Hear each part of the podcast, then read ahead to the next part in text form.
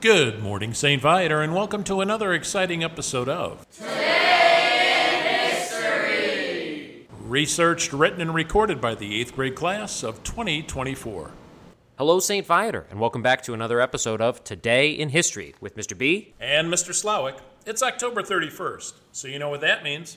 Happy Halloween! Today in 1993, Letitia Wright, who played Shuri in Black Panther, was born. I love that movie. In 1975, Queen's famous song Bohemian Rhapsody was released. It stayed at number one on the UK singles chart for nine weeks. It reached number one again in 1991 after Freddie Mercury, lead singer of Queen, died. Is this the real life?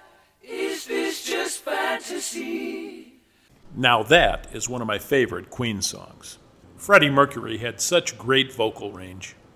Today in 1941, the Mount Rushmore National Memorial was completed after 14 years of work. That's a lot of work. And now, unfortunately, it's on to the sad facts. I'll start. In 1999, Egypt Air Flight 990 crashed into the Atlantic Ocean, killing all 217 people aboard. A mob of about 200 people attacked a Mormon camp in Missouri, killing 20 people in 1838. Today, in 1926, Harry Houdini died of diseases he developed after his appendix ruptured. You know what? That was too many sad facts. They really bummed me out. Maybe I can cheer you up. Knock knock.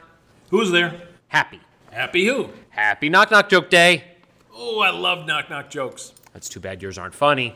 Hey, hey, I think I'm hilarious. I think so too. All right, I think we're done for today. Tune in tomorrow, St. Viator, for another episode of Today in History with your hosts, Mr. B. And Mr. Slowick. Bye, St. Viator.